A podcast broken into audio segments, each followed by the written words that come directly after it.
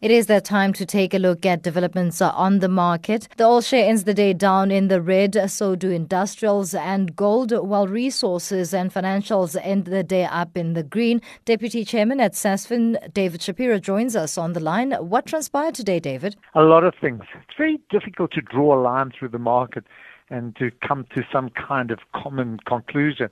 But uh, you, you summed it up. I think the one that's worrying is on the industrial market, and why I'm picking that up, Tumisang, is that the uh, you know global markets are under a bit of pressure now, and that's mainly because of the strength of the U.S. economy.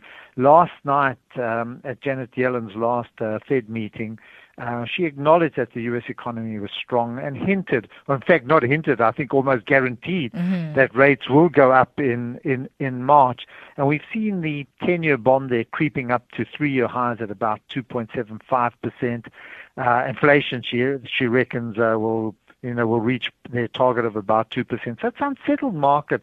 Also, there were comments by former Fed Governor Alan Greenspan who called both the bond and stock markets bubbles. You know, he said this yeah. before. Uh, took about two to three years before it really happened. So, we, you know, we're seeing a, a kind of a sell-off in, in, in global markets, nervous that uh, you know rate hikes will destabilize uh, equity earnings and, and so on. So um, that's that's why we're starting to see selling off in, in, in industrials. Uh, also, we're getting a number of results out. Strange enough, they're very good, but people are taking a more nervous view to them, you know, nitpicking and looking for reasons to sell rather than uh, than to buy. Yeah. And that's translating and coming through to um, you know our market, particularly at the top end of the market. So um, Nasdaq down two percent today. Okay. The, the the worry there that we can't get on top of is why we're underperforming Tencent. Tencent, yeah, it's under a bit of pressure, but not too bad. But uh, the gap between uh, the valuation of Tencent uh, into Naspers is widening. So there's some story keeping um, you know people down as well. In South Africa, um, there's always some story keeping yeah. things down. Hey, you, you know, you, you you're dead right. We're in a very nervous situation. Mm. We've had the issue with Capitec. We yes. had first down of Capitec, and now there's an assault on some of the property stocks. Uh, once more, we can't get to the bottom of why um, people are so, or investors are so nervous about uh, um, some of the valuations. And we saw heavy pressure on on NEPI, Rockcastle, uh, Fortress Bees, Resilient. They seem to be at the forefront of the selling and, uh, um, you know, coming down quite heavily, taking that whole segment down. In fact, the South African listed property sector was down uh, well over 4% today. So I think when people are nervous and uh, you start selling and they start seeing weakness, it does trigger or, or spark further selling. So yeah, all the you know all the scandals that we've seen and all the uh, questions that, that have been asked about our companies, I think, just starting to fray fray nerves here a little. Having spoken about scandal, how has Capitec fared a day after Viceroy released uh, that uh, report of accusations? Well, they came back today, meaning they they improved, not as much as they lost yesterday. So the share still remains under quite a lot of pressure, mm. uh, down about five and a half percent uh, PSG also tried to recover, was up about just a little over 1%. But just after the market closed, and I was trying to get through it before I actually spoke to you, is that um, Capitec has answered a lot of questions that were raised by Benguela Global Fund Managers. You know, they did write a letter to um, um, to Capitec, um, not accusing them, asking them to answer certain questions. And mm. the reply has come, I think, which also could help uh, address a lot of the issues that um, or questions that that Viceroy raised. Regardless, I think that there's a sense of nervousness in markets, and it's going to take time before I think Capitec regains its its, its former strength. And it's even, and, and the other thing Tumisang is that there's there's so many different views on on Capitec. You know, yeah. from extremely bearish to exceptionally bullish.